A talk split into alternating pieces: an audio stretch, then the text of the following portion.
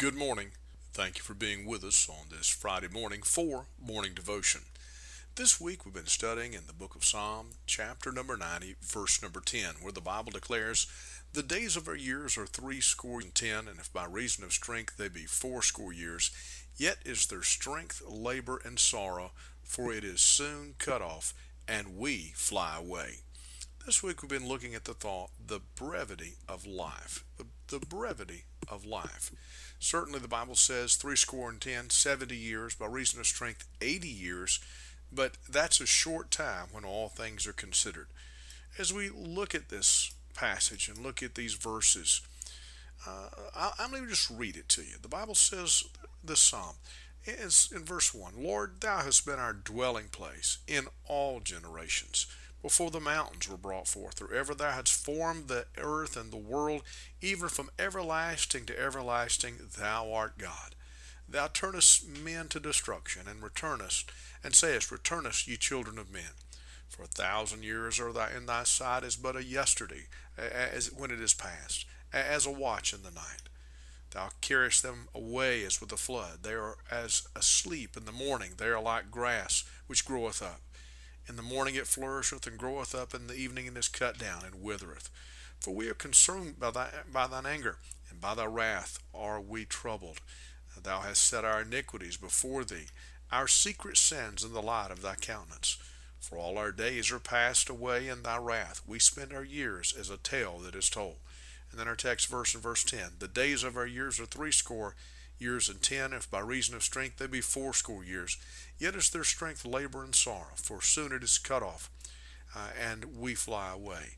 The Bible says, Who knoweth the power of thine anger, even according to thy fear, so is thy wrath. So teach us to number our days, that we may apply our hearts unto wisdom. Return, O Lord, how long?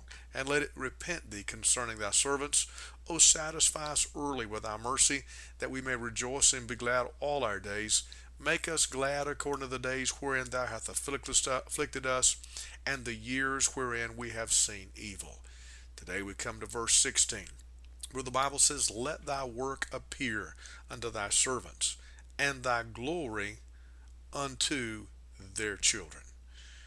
Considering the evilness of the years, considering the shortness of the years, considering the mercy of the Lord, the prayer of the psalmist turns now and says, Let thy work appear unto thy servants, uh, that God might show himself mighty uh, among those that are seeking to do something for his glory.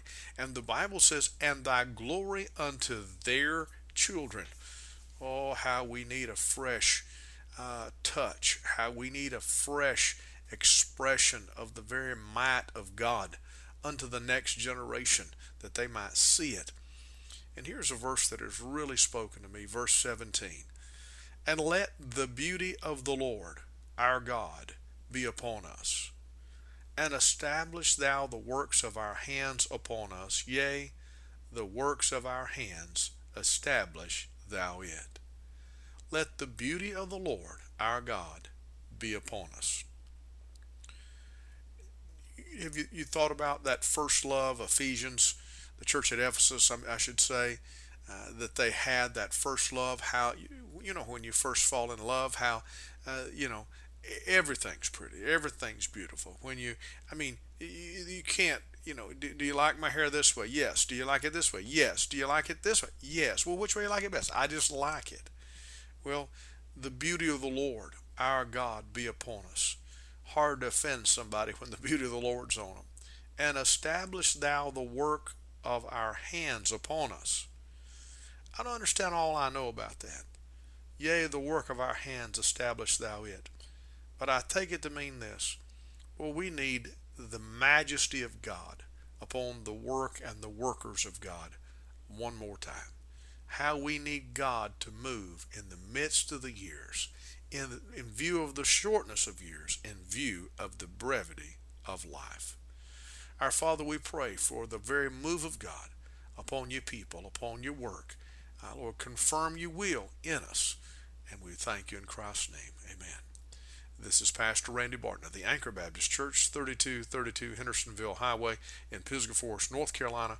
Have a great weekend.